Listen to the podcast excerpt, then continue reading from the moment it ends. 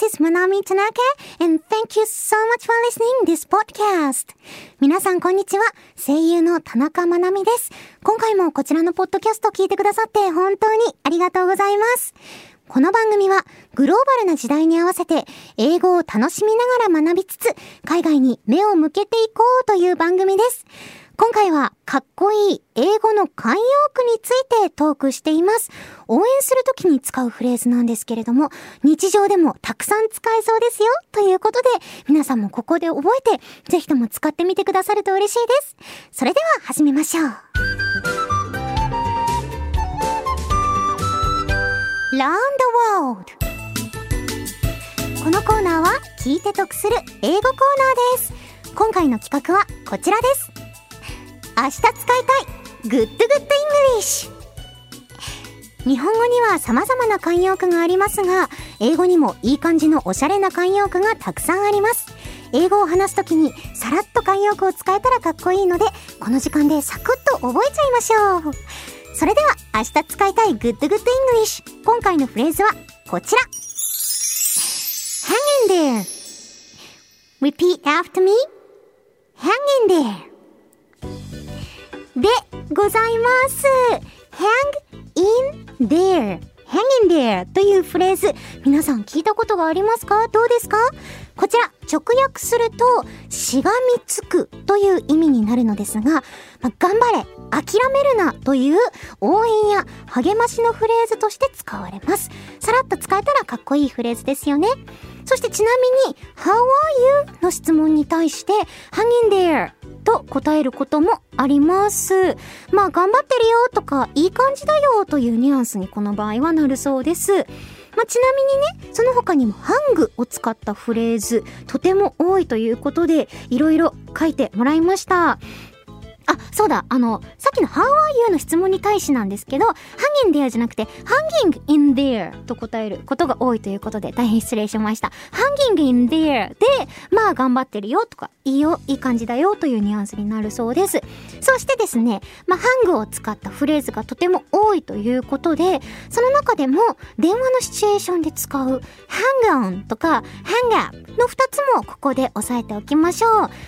Hang on というのは、ちょっと待ってという意味で、hang up というのが電話を切るという意味になります。皆さんよかったら、hang in there, hanging in there, hang on, hang up. ちょっと、hang のゲシュタルト崩壊が起きそうですけど よかったら覚えてください。私この中ではね、hang on が一番よく使ってたかな。その、ちょっと待ってっていうのが、まあ、電話を使ってる時のシチュエーションでもよく使うし、あとは、あの、出かける時とかに、家族で出かける時とかに、みんな行くよっていう時に、あ、ちょっと待って、今靴履くからとかっていう時に、ハンゴンの目ねとか、ハンゴンななんか、wait more とか言ってたんですけど、wait for moment を略して wait more とか、あとは hang on a minute とかって言ってましたね。ですが今回は hang in there ということで、まあ、諦めるな、みたいな意味合いがあるフレーズだそうです。まあ、never give up とかって言うけど、多分 never give up とかってよりかは、hang in there の方が割と日常的に使う。never give up って言うとなんかもう、この志を屈してはならぬみたいな感じになるのかなと 思って、あと頑張れ系のフレーズで言うと、あの、私これ本当に使うのと思ってたのが、break your leg ってあるじゃないですか。えっ、と、なんか試験があった時とかに、まあ、頑張ってっていう意味で、その good luck みたいな感じの意味で、break your leg って使うんですけど break your leg って直訳すると足の骨折ってねっていう意味になるんですよね。でまあ、それが、なんていうか、足の骨を折るぐらい、全力出してね、みたいな感じになるんだったかな。とにかく頑張って的な意味になるらしくて、え、こんなこと本当に言うの？と思って留学行ったら、ほんまに言ってましたね みたいな。感じで、まあ、good luck, break your leg, あと never give up と合わせて hang in there ということで、まあ、こんなフレーズいくつあってもね、困らんですからね。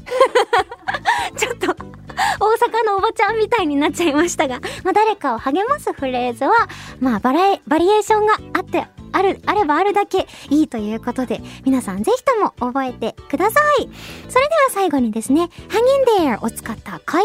話をお聞きいただいてコーナー締めたいと思います。いきます。Hmm. I just broke up with my boyfriend.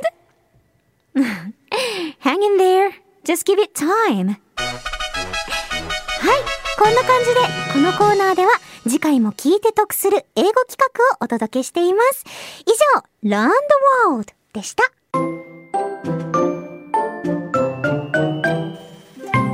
いかがでしたでしょうか ?Well, this time we introduce an English idiom, hang in there ということで、hang in there えー、まあ、頑張ってとか、諦めないでという意味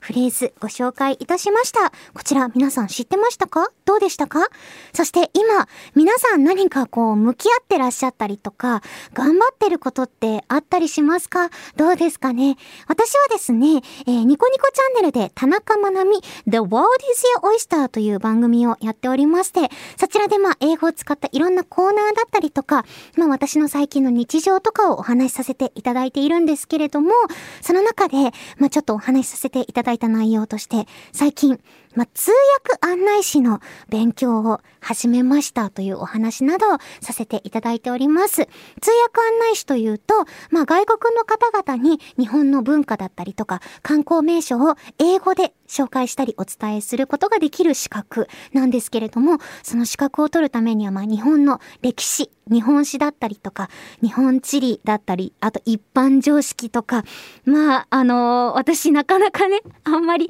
未だに身についていない知識を勉強しなければならないということで、あの、今そういうえー、通訳案内士の勉強に向き合っている最中でございます。皆さんもよかったらですね、今こんなこと頑張ってるよとか、こういうことに向き合ってますとか、まあ、お仕事なり、勉強ごとなり、